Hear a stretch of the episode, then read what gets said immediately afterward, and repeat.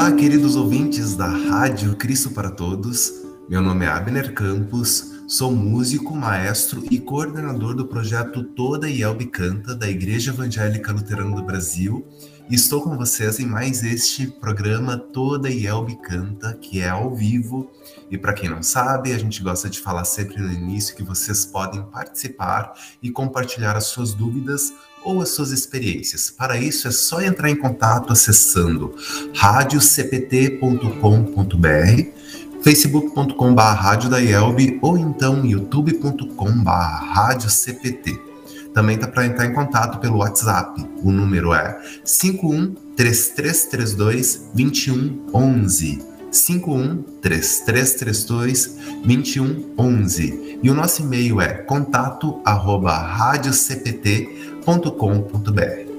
E você também já sabe que o nosso programa tem apoio cultural da editora Concórdia, há 97 anos publicando a palavra que permanece. Acesse editoraconcordia.com.br e confira diversos materiais e produtos para alimento e crescimento espiritual de toda a família. E aqui no, Yelbe Canta, nós estamos seguindo com o nosso quinto programa da série Liturgia Luterana. Você pode rever nossos programas anteriores em youtube.com.br Lá vocês encontrarão os programas em que falamos sobre os principais aspectos do culto dentro da Igreja Luterana. Sobre a primeira parte da liturgia luterana, que é a confissão e absolvição, iniciamos a segunda parte da liturgia denominada de o ofício da palavra. Então, fiquem ligadinhos na nossa programação, que é feita com muito carinho para todos vocês, nossos queridos ouvintes. Antes de tudo, vamos ouvir um hino do Inário Luterano, hino número 173, Principia Tuas Preces, com o nosso colega maestro Rodrigo Bloch, projeto Inário Luterano, piano e voz. Bora conferir. Vocês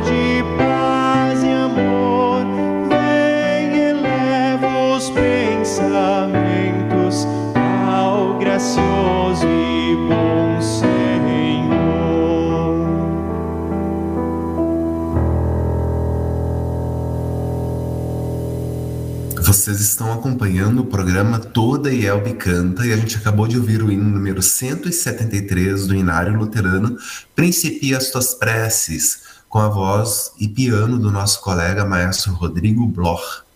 E o nosso agradecimento mais uma vez ao professor Raul Blum pela sua participação aqui no, na série Liturgia Luterana no Toda Yelbe Canta, professor Raul. É, tem que desmutar, professor. Claro. É, agora deu. Sempre é um prazer estar com vocês aqui. Abner, Rodrigo e equipe da, da rádio, nosso boa tarde aos nossos ouvintes.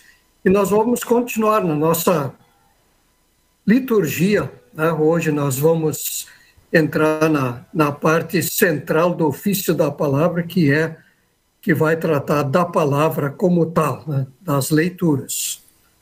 Que maravilha! E o pessoal está amando a nossa série, professor Raul. A gente está recebendo uma, uma, série de comentários. Não sei se o senhor recebe comentários é, particulares a respeito da série, mas pelo visto está é, sendo muito bom, né? participar desse, desse projeto, novo projeto. Pois é, a nossa liturgia realmente tem bastante coisa pra, sobre a qual podemos falar e meditar. Ela tem conteúdo, e isso é muito bom porque a liturgia se fixa em nossa mente e esses conteúdos ficam preservados também em nossa mente e serve de instrução do povo de Deus. É verdade. E como a gente está no programa ao vivo, vamos ver o que o pessoal uh, já comenta ali nas redes sociais.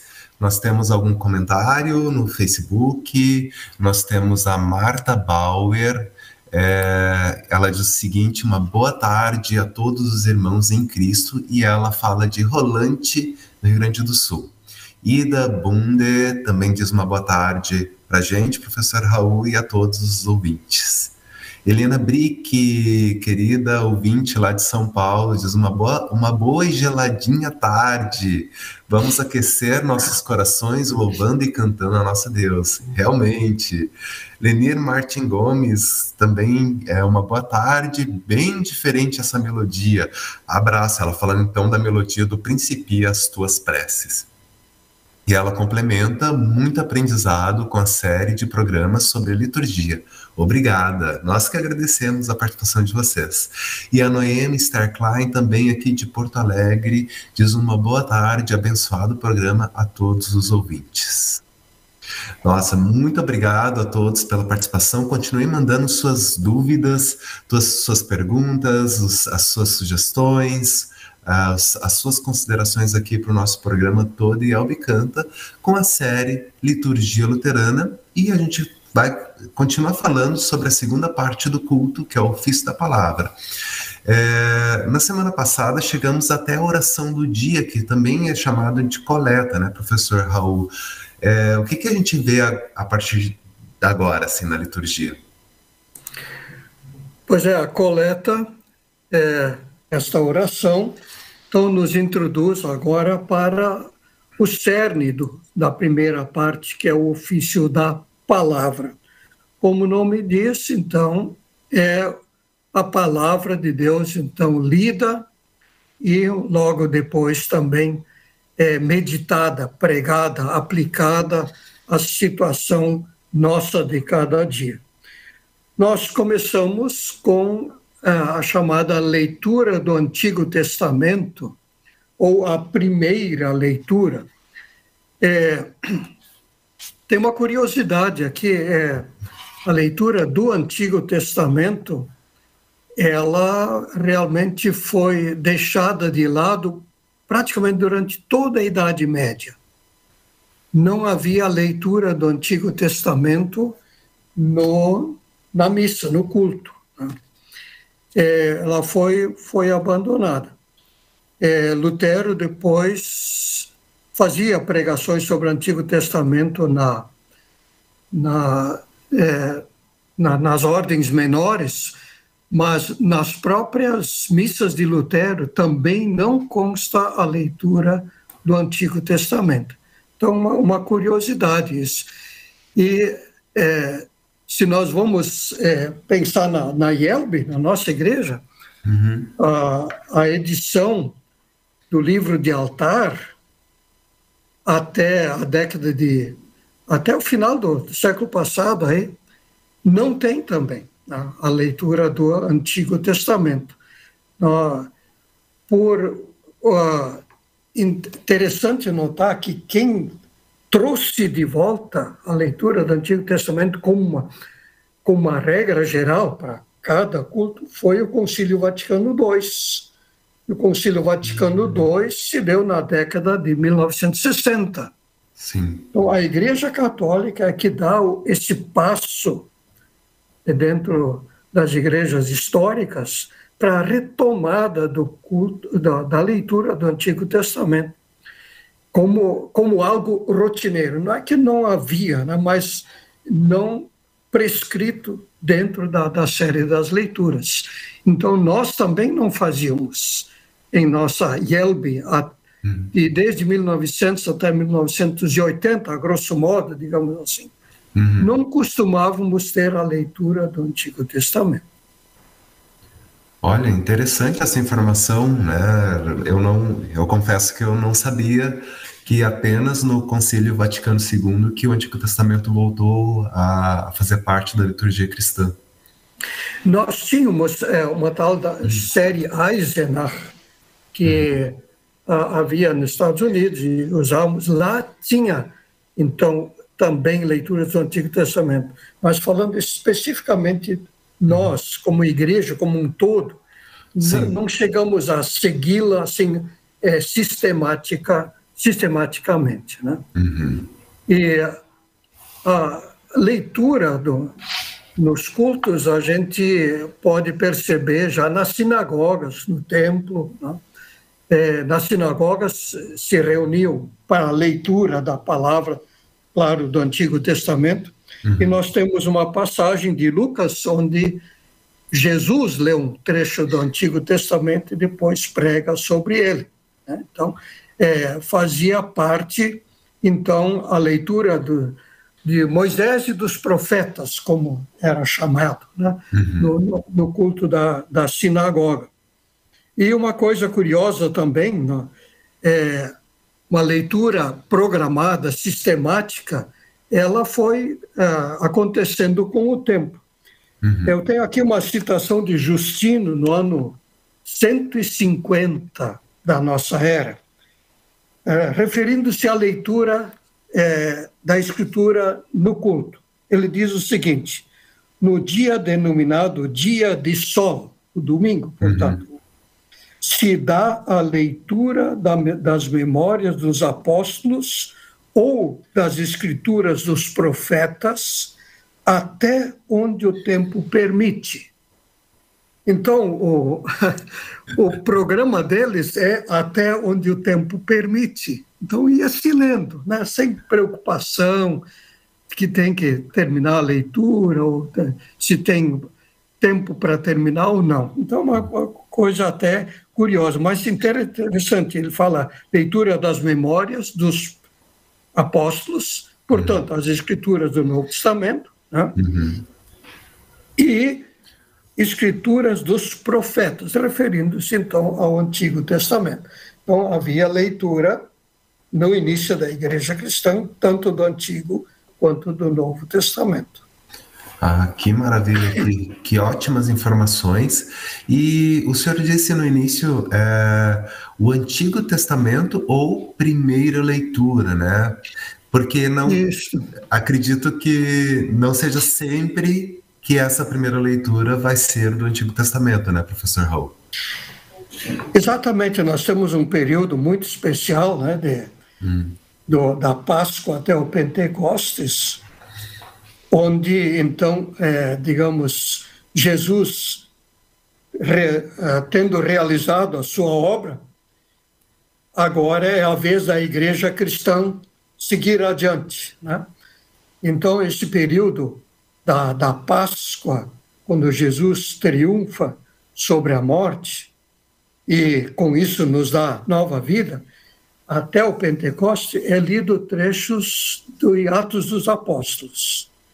E Atos dos Apóstolos, como o nome diz, o que os apóstolos fizeram né, depois da, da ressurreição de Jesus e mesmo até o Pentecostes e de, depois do, de, do Pentecostes, né? como a igreja agora nasce e, e cresce, a igreja do Novo Testamento. Então, nesse período, não tem leitura do Antigo Testamento, é lido do, de Atos dos Apóstolos. Ah, perfeito. Ótimo, ótima explicação. E pegar um gancho a respeito, assim, até onde permite, né? Muitas pessoas acham que talvez uma hora de culto seja um, atualmente um, uma, uma extensão muito grande, né? Um período muito grande de reunião. Né? E pensar que lá no, nos primórdios é até onde permite, né? É, é bem, é bem curioso isso. É, mostra bem a diferença dos tempos. Né? Uhum. Isso não quer dizer que nós devemos, precisamos seguir essas. É, mar, marca bem a, a diferença de época. De época uhum. onde tudo era mais lento, tudo caminhava mais devagar. Né? Então, hoje em dia, nós temos tempo determinado para tudo, e muitas vezes a gente fica um pouquinho impaciente se o culto está um pouquinho longo demais. É verdade. É. Eu brinco, brinco quando, quando o culto demora muito, eu brinco, ah, foi um culto festivo. quando demora mais um pouquinho é festivo. Não ah, importa a época. Tá certo. Mas interessante, né? É, é, essa, essa omissão do, sistemática da leitura do Antigo Testamento se dá mais ou menos durante toda, toda a Idade Média e até 1960, pelo menos. Né? Então, nós temos aqui um período muito grande onde, dentro da liturgia do culto, não se lia regularmente o Antigo Testamento. Uhum. E, mas eu acho que o Concílio Vaticano II é, fez uma, algo bastante importante. O Novo Testamento só existe a partir do Antigo Testamento. Sim. É, não, não podemos a gente dizer, não, mas nós vivemos no Novo Testamento. É verdade, mas nós precisamos é, do fundamento de tudo, e isso acontece já desde o Antigo Testamento. O Antigo Testamento faz parte da vida cristã de nossos dias também. É a história do povo de Deus. E essa história nos tem muito a dizer e nos mostrar que as necessidades de para a vida de hoje também nós podemos tirar muita coisa de proveito do Antigo Testamento. E nem faz, né? E salmos, por exemplo, né? que são, são algo de poético, histórico, e a própria história de todo o Antigo Testamento, ela não pode ficar esquecida. Então, nós agradecemos ao Concílio Vaticano II por esse empurrãozinho, né? para realmente as igrejas históricas todas, de novo, retomarem o Antigo Testamento. E aí foi depois, então, do Concílio Vaticano II que a, as igrejas se, se, reuniram e fizeram uma revis, revisão do lecionário. Lecionário Sim, isso. realizado, né? Uhum. É, se, a, se a gente tiver a experiência, por exemplo, de ir numa, numa missa, né, numa igreja católica, e no mesmo dia ir num culto luterano, provavelmente vão ser as mesmas leituras, com alguns dias de exceção. Então, uhum. uh, os evangélicos luteranos, é, eles fizeram revisões dessa liturgia é, que agora passou, passou a ser trienal, uma série trienal também, uhum. é, para enfatizar também um pouco mais a doutrina da justificação pela fé. Hum, então, isso, aliás, Lutero já reclamava que as leituras históricas tinham muito pouco sobre a doutrina da justificação pela fé. E dá para entender pelo contexto histórico.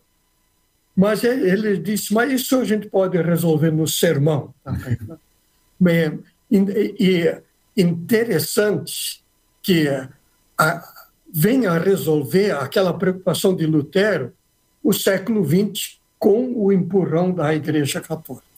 Olha, que, que maravilha. E, e, uma coisa interessante também, professor, é que a leitura dos, dos outros livros do Antigo Testamento, né? Os Salmos ainda eram lidos no, no introito, né? Continuaram sendo lidos depois, né? Nesse período da, entre a Idade Média até é, 1960, né? né, professor? Exatamente. O introito são trechos de salmos, né? Uhum. então não está. É, trechos de salmos e às vezes de, de uma outra passagem da Escritura. Uhum. E o próprio gradual, que tá, já podemos logo depois falar também, também normalmente são trechos de salmos ou de outras partes da Escritura. Então, ali, verdade, ali o Antigo Testamento sempre apareceu desta maneira então, e que normal, durante a Idade Média normalmente era cantado. Sim. O salmo era cantado como assim também, hoje em dia também, em muitos casos, é feito. Uhum. E a gente consegue ainda cantar salmos, ou salmos propriamente ditos, ou os salmos metrificados, né? Que a gente transformado em, em hinos, né? É, salmo metrificado é outra maneira. Lutero usou salmo metrificado e, e o grande do tempo da época da Reforma é Calvino, realmente, né? Que, uhum. que insistiu no salmo metrificado. Colocar em métrica, de tal maneira que nós temos estrofes, ah, com a mesma música a gente canta diversas estrofes, e música e texto tá junto, né? se afinam. Né? E aí, é claro, é preciso modificar o texto, né? ver o conteúdo e não tem jeito. Né? O salmo é em prosa e salmo metrificado vai ter que ser tornado em verso. Uhum. Com certeza. E depois, então, do Antigo Testamento, nós nós já fechamos a, a questão da primeira leitura ou a leitura do Antigo Testamento, professor? Sim, podemos. Uhum. Podemos seguir, né? Então, e depois da primeira leitura, consequentemente. yes. Ah, é. Ah, depende aqui é, da organização coral ou não, né? Pode ter o gradual entre Antigo Testamento e epístola, é, gradual é também um pequenos trechos da Bíblia, uhum. normalmente de salmos, que podem ser cantados também hoje em dia com aquelas melodias que nós nós temos, né? Também podem podem ser cantados simplesmente lidos. E o gradual também faz parte é, das leituras, está dentro do assunto do dia. Né? É, por exemplo, eu separei aqui o gradual do domingo da Páscoa. Né? Uhum. Cristo foi ressuscitado dos mortos. Tu, ó Pai, lhe deste a glória e a honra de um rei. Tu lhe deste poder sobre tudo que criaste. Tu puseste todas as coisas debaixo do domínio dele. Então, reforça o dia da Páscoa. E no Sim. final tem um verso que pode estar junto com o gradual, ou algumas liturgias colocam entre a epístola e o evangelho. Né? Isso. Eu ia, eu ia, ia perguntar sobre isso, porque eu, ve, eu percebo que pela prática atual, na né, liturgia luterana, o gradual vai vir logo depois da segunda leitura, né? logo depois da epístola. Isso, na nossa liturgia 1, é, é, é, eu tenho aqui junto comigo as liturgias aí da nossos irmãos dos Estados Unidos. Aqui eles colocam o gradual entre a epístola e o evangelho, e depois a aleluia e o verso, depois entre a eh, aliás, o gradual entre o Antigo Testamento né, e a epístola, e depois uh, o verso com a aleluia, aquelas aleluia três cantado três vezes, né? É, entre a epístola e o evangelho. Então varia um pouquinho, isso não é uma, não tem leis fixas aqui, mas tanto o verso, o verso normalmente um versículo do, do salmo, vai enfatizar as leituras do dia. Então, se for cantado tudo isso, isso dá um aspecto mais festivo ao culto do que simplesmente ler.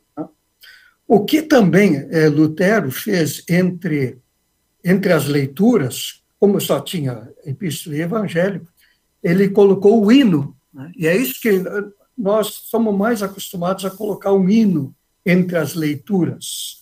É. Normalmente entre a Epístola e o Evangelho. Então, é, é gradual, ou o hino do gradual, diz a nossa liturgia, ou até. Né?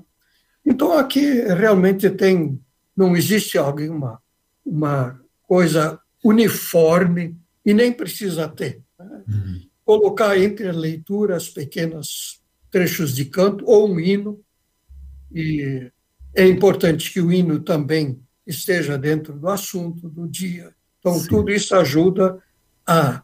O que se quer é a realçar a palavra de Deus e a mensagem da palavra de Deus. Com certeza. E então, como exemplo de hino do gradual, a gente podia ouvir o hino número 379, a sua segunda melodia, Vem Jesus Suprema Fonte, uma produção, é, um arranjo que foi produzido para o centenário do Inário Luterano. Então, fica essa sugestão como um hino apropriado para esse momento de hino do gradual, dependendo das leituras e do tema propriamente dito. Vamos ouvir?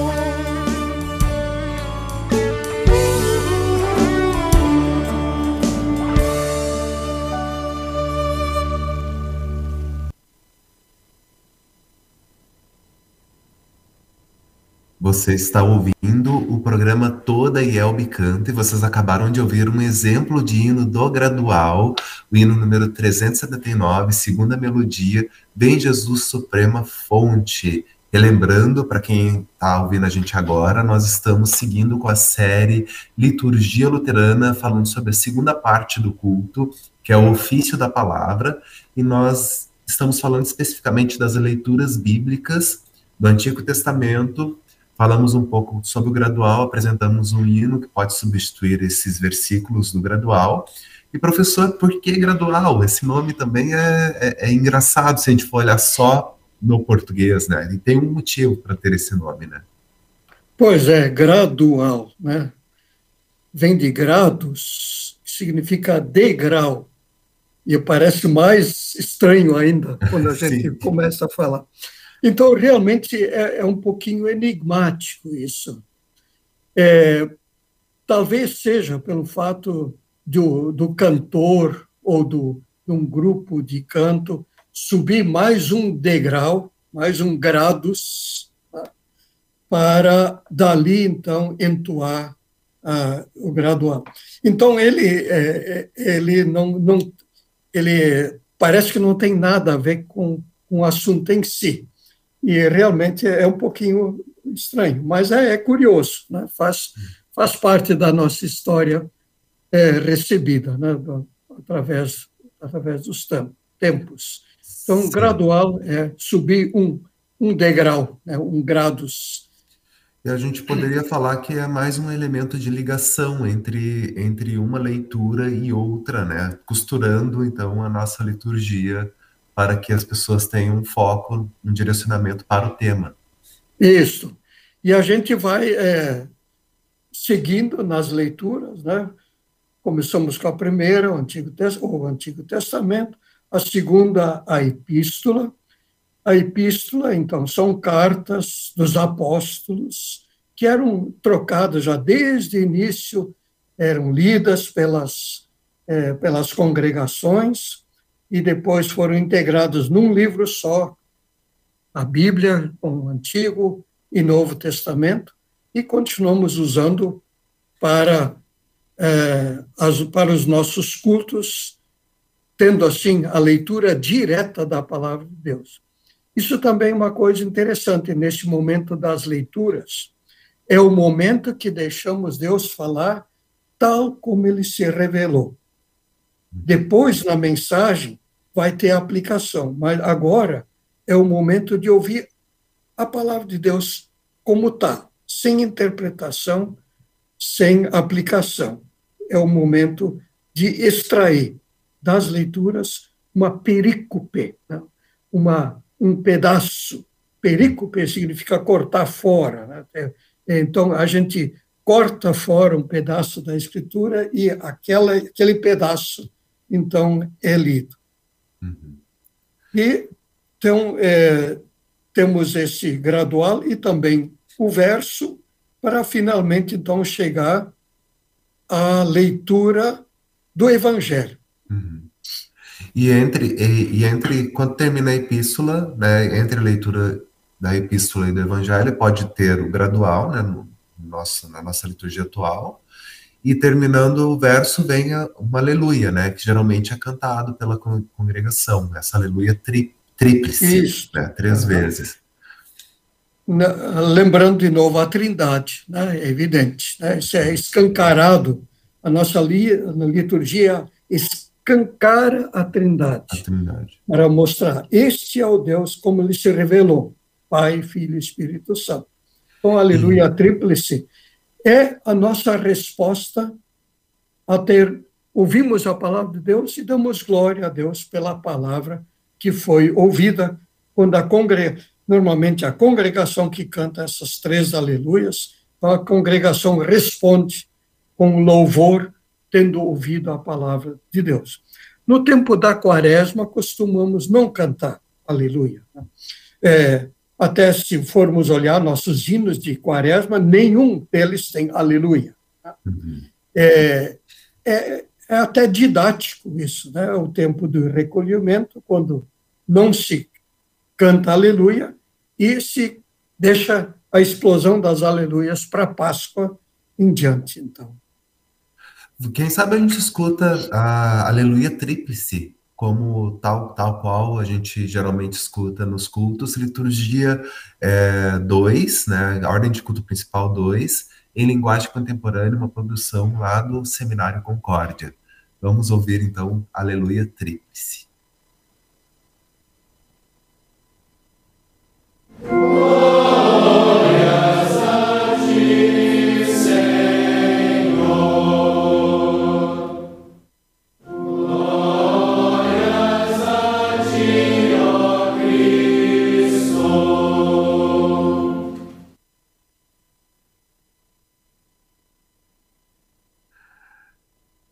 Nós tivemos um problema técnico, nós adiantamos uma parte, a gente foi lá para as glórias, leitura do Evangelho. Bom, vamos ver se a gente consegue é, ouvir a Aleluia Tríplice. Uhum.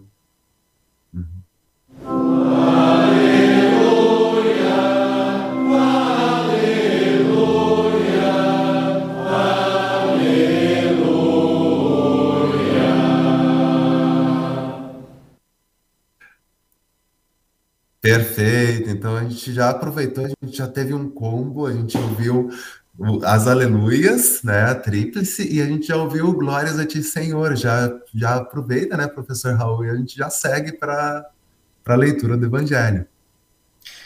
Isso, a leitura do Evangelho, ela sempre teve um tratamento diferenciado. Né?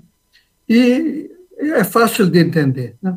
O Evangelho são um dos, dos quatro evangelhos, ali, Mateus, Marcos, Lucas e João, e essencialmente é palavra de Cristo ou é palavra sobre Cristo, ou seja, ou é Cristo falando diretamente, ou o, o evangelista conta o que aconteceu com Cristo. E Cristo é o ponto central de toda a Escritura.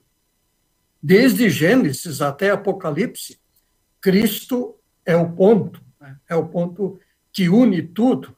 Ele é o começo, ele é o fim, ele é eterno.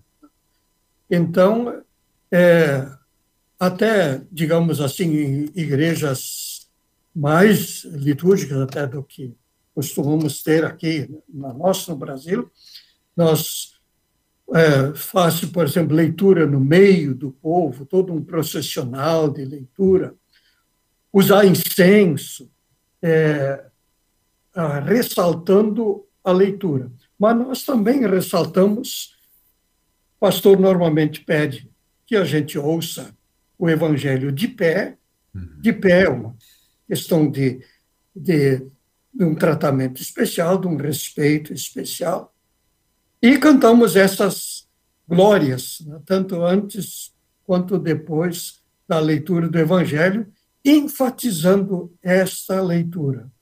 Isso não quer dizer que as outras leituras não sejam importantes, todas as leituras são importantes, mas todas elas vão desembocar, vão apontar para Cristo. Por isso, esse tratamento diferenciado na leitura do Evangelho. Maravilha. Então, aqui nós tivemos o fechamento de toda de todas as leituras bíblicas, tal qual a gente encontra na própria palavra de Deus na Bíblia.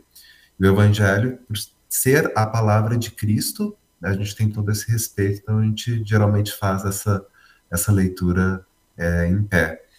Professor, o, o, o, eu ouvi uma vez, em outros estudos, em outros momentos, dizendo que se a gente fosse nos cultos numa igreja que segue o lecionário, a trienal, é, as leituras da trienal, a gente teria a possibilidade de, de ler praticamente quase toda a Bíblia, né, professor? Isso procede? Sim. É, até aqui é interessante fazer um pequeno dado histórico também. Ah, até antes do Concílio Vaticano II, nós tínhamos uma série anual, que acaba nem sendo série, né? Ela é uhum. série porque tem eh, tá, domingo após domingo, tá? mas ela cada ano se liam as mesmas leituras, e era só Epístola e Evangelho. Hum. Isso foi uma realidade nossa até os anos de 1980, ou um pouquinho antes. Né? É, com a série trienal, então, é, há o seguinte tratamento geral. No ano A, se leem o, leituras do Evangelho de Mateus no ano B, de Marcos, no ano C, de Lucas. E João? Como é que fica João? Ficou faltando, né? São quatro evangelhos. É. Mas João, então, João ele é inserido nos três anos. Então, João já é um, um evangelho diferente, com bastante ensinamentos. Então, ele é inserido nos três anos. Nos três anos nós vamos ver trechos de João também, é, tanto na série A, na B ou, ou C. E essa série trienal, ela nos dá uma visão, entre aspas, completa da Bíblia. Esse completo, digamos assim, a doutrina bíblica completa ela é apresentada anualmente uhum. e de uma maneira mais eficaz ainda, mais completa, uhum. cada, a cada três anos. Então, tudo toda a doutrina bíblica é abordada né, nessas leituras. E por isso podemos dizer que, seguindo a série trienal, até mesmo a série anual, é, nós temos uma visão chamada completa da Bíblia. Nós vamos ter as três grandes festas e, junto com ela, a Páscoa, o a Natal, Páscoa e Pentecostes, né? e, e, junto com isso, toda uma série é, de, de ensinamentos que vai abranger toda a doutrina cristã. Por isso é tão importante que, que se siga essa série, para que o povo tenha realmente a garantia. Estamos ouvindo tudo o que Jesus quis que nós ouvíssemos, né? que ensinando-os a guardar todas as coisas que vos tenho ordenado, foi a ordem de Jesus. Então, é isso que se procura fazer nesta série, especialmente a série trienal. Maravilha. Então, a gente vê a importância de, de como essas, esses elementos foram é, se desenvolvendo ao longo da história e que nos permite hoje a gente ter uma, uma segurança, né, tanto doutrinária como de forma e até uma conveniência, né, professor? Se a gente por acaso precisar mudar de ou visitar ou ir estar em outra localidade, provavelmente se a gente for uma igreja que, que siga a trienal, a gente vai ter um direcionamento também, né? A gente vai ter um, uma unidade, talvez um elemento unificador, né, diríamos assim. Isso. E isso pelo mundo afora. Né? O, o mundo da, da, das igrejas litúrgicas tem essa série trienal. Então, os cristãos de todo o mundo estão unidos naquele domingo, ou naquela semana, perto daquele domingo, em torno daquele assunto. Então, lá no quinto domingo de Páscoa, o Domingo do Bom Pastor, a igreja como um todo, ao redor do mundo, está reunida em torno desse assunto. É realmente uma, uma bela unidade dos cristãos estudando o mesmo assunto pelo mundo afora. Ah, isso é, isso é incrível. Eu sempre achei muito interessante ter essa, esse assunto unificador né, de toda a cristandade pelo mundo. Certo. É, e a, além disso, é, logo depois vai seguir a, a, a, pregação, né? liberta o pastor de ele querer falar daquelas coisas que ele gosta, né? Então, ou dos, do, dos assuntos preferenciais dele, né? Então não tem essa, não tem essa chance para o pastor. Ele é, é, ele é guiado a falar. Bom, aqui estão as leituras. Falemos sobre elas a não ser que tenha um dia especial, diferente, uhum. isso não é lei, né? mas é, é, realmente um grande auxílio para o pastor é, se fixar nas leituras bíblicas para que ele não seja tentado a ficar fazendo, falando só daquilo que, entre aspas, ele mais gost, gostaria de falar. Isso, e eu, eu também vou colocar um, vou adicionar algo também para os músicos que trabalham nas igrejas também, para não escolher os mesmos hinos, né? Que daqueles que mais gostam, e isso dá uma diversidade muito grande de repertório, de acordo com a temática daquele culto específico. Né, é, até, digamos assim, uma boa lembrança para os músicos, né? É, ouçam o que o pastor gostaria que fosse é, cantado no culto, né? Os hinos não são aleatórios, eles têm que. E logo depois já vamos entrar no assunto do hino do dia. Né? Então, é, realmente. E aí o nosso cenário é, é, uma, é uma riqueza muito grande. Nós temos aí assuntos é, dos mais diversos que abrangem toda a doutrina cristã. Né? Então, precisamos explorar. E para explorar os mais diversos hinos, para isso é preciso dedicação do músico, né? Ele, ah, não sei tocar o hino. Bom, vamos lá, vamos aprender, né? Para que não fiquemos sempre naquelas mesmas canções. É verdade, a gente tem uma diversidade maior de, de repertório. E vamos aproveitar esse momento aqui para a gente não entrar diretamente no próximo assunto. Vamos ver o que o pessoal comenta nas redes sociais. Vamos ver se tem alguma pergunta, algum questionamento até então.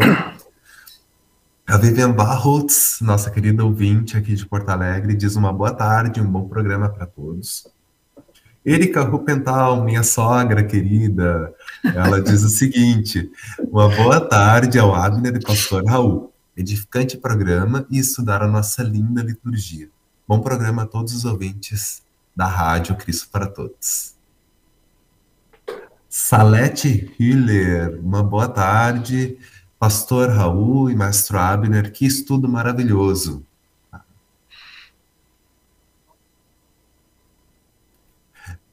Noêmia Scherer diz uma boa tarde, obrigado é, assistindo de Marechal Cândido Rondon. Linda reflexão, né, professor Raul?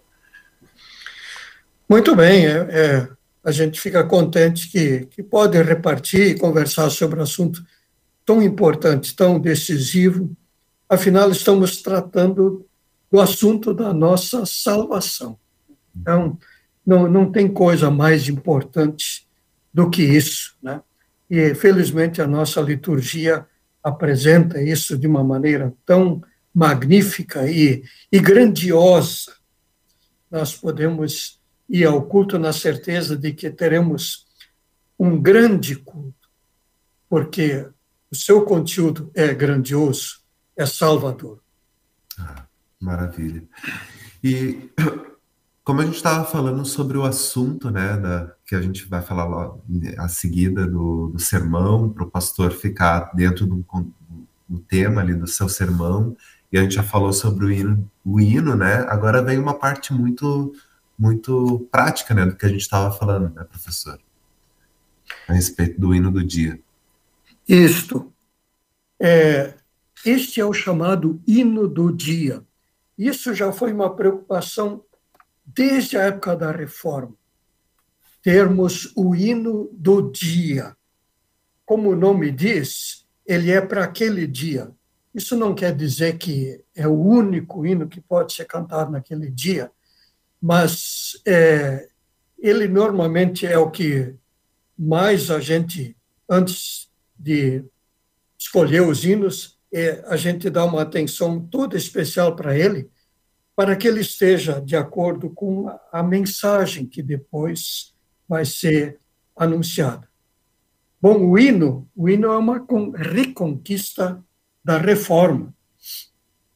A gente sabe que teve até seus problemas, tem estudos de que nem foi tão fácil assim reintroduzir o hino, que também teve suas, suas dificuldades, é, porque o pessoal não estava acostumado a cantar no culto, então, se usava o coro para auxiliar e, e coisas assim, até isso se fixar lentamente é, como rotina. Uhum. O pessoal estava acostumado a ir no culto no tempo da reforma, tempo antes da reforma, e assistir, não, não abrir a boca. Então, muito pouco se, se cantava e o hino da o hino traz a reforma traz o hino para o povo de novo, mas o hino com conteúdo, um hino que realmente espelhe a palavra de Deus, o hino que seja interpretação da palavra de Deus ou que seja até a própria palavra de Deus. Então Lutero pediu colaboradores, ele escreveu diversos hinos, e a partir de então 1523 em diante, para ser mais exato, começa a produção de hinos que nós hoje chamamos de hinos luteranos, da inódia luterana. E Lutero, é, junto com outros colaboradores que foram surgindo então, é, começaram a produzir inários, e realmente a, a coisa é, tomou forma de tal maneira que até hoje nós seguimos né? cantando hinos no culto. E o hino realmente é uma maneira não só de louvor, mas uma maneira didática, junto com a liturgia, para fixar na nossa mente as verdades bíblicas. Então, isso é um fato que já no Antigo Testamento, os salmos, os salmos recontam palavra de Deus, história do povo de Deus, e pelos hinos, a nossa a doutrina que nós ouvimos no sermão, ela é fixada em nossa mente também através dos hinos, de uma maneira especial através dos hinos.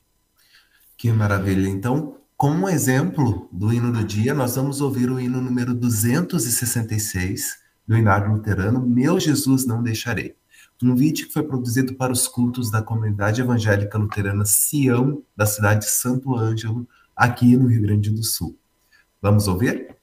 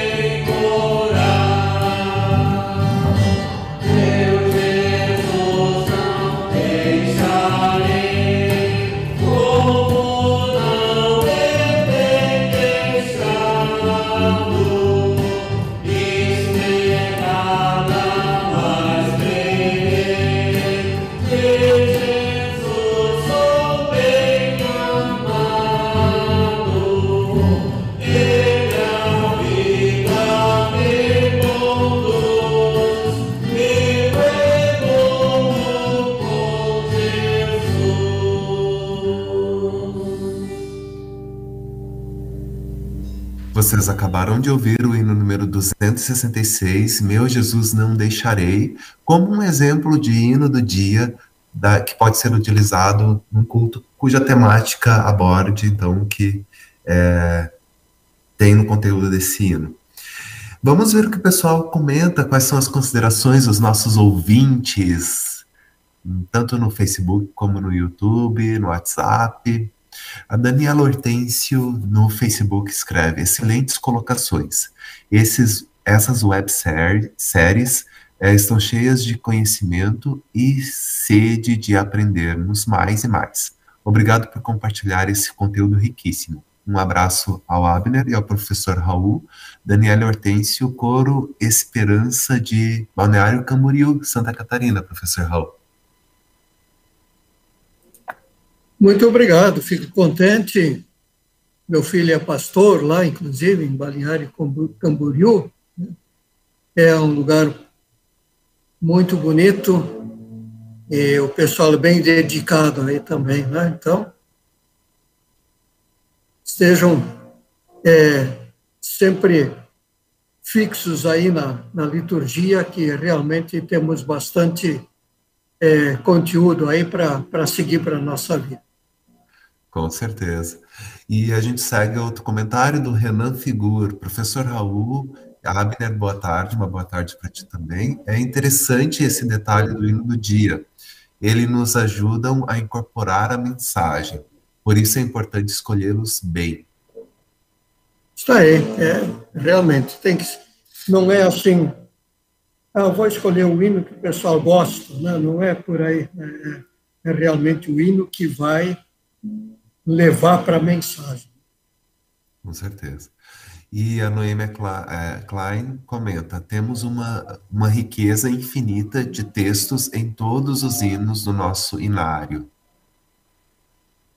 É, isso é, é verdade, né? tem conteúdo. E a Eliana Brick também diz o seguinte: que maravilha ouvi-lo, pastor é, Raul Blum. Parabéns a todos pelo excelente programa.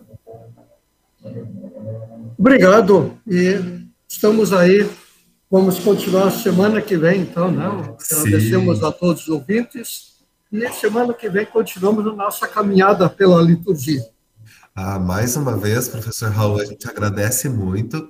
A gente está demorando um pouco nessa segunda parte, acho que a gente vai continuar demorando, porque tem uma infinidade de assuntos, né? A gente está detalhando especificamente para que é, fique bem explicadinho para os nossos ouvintes da Rádio Cristo para Todos.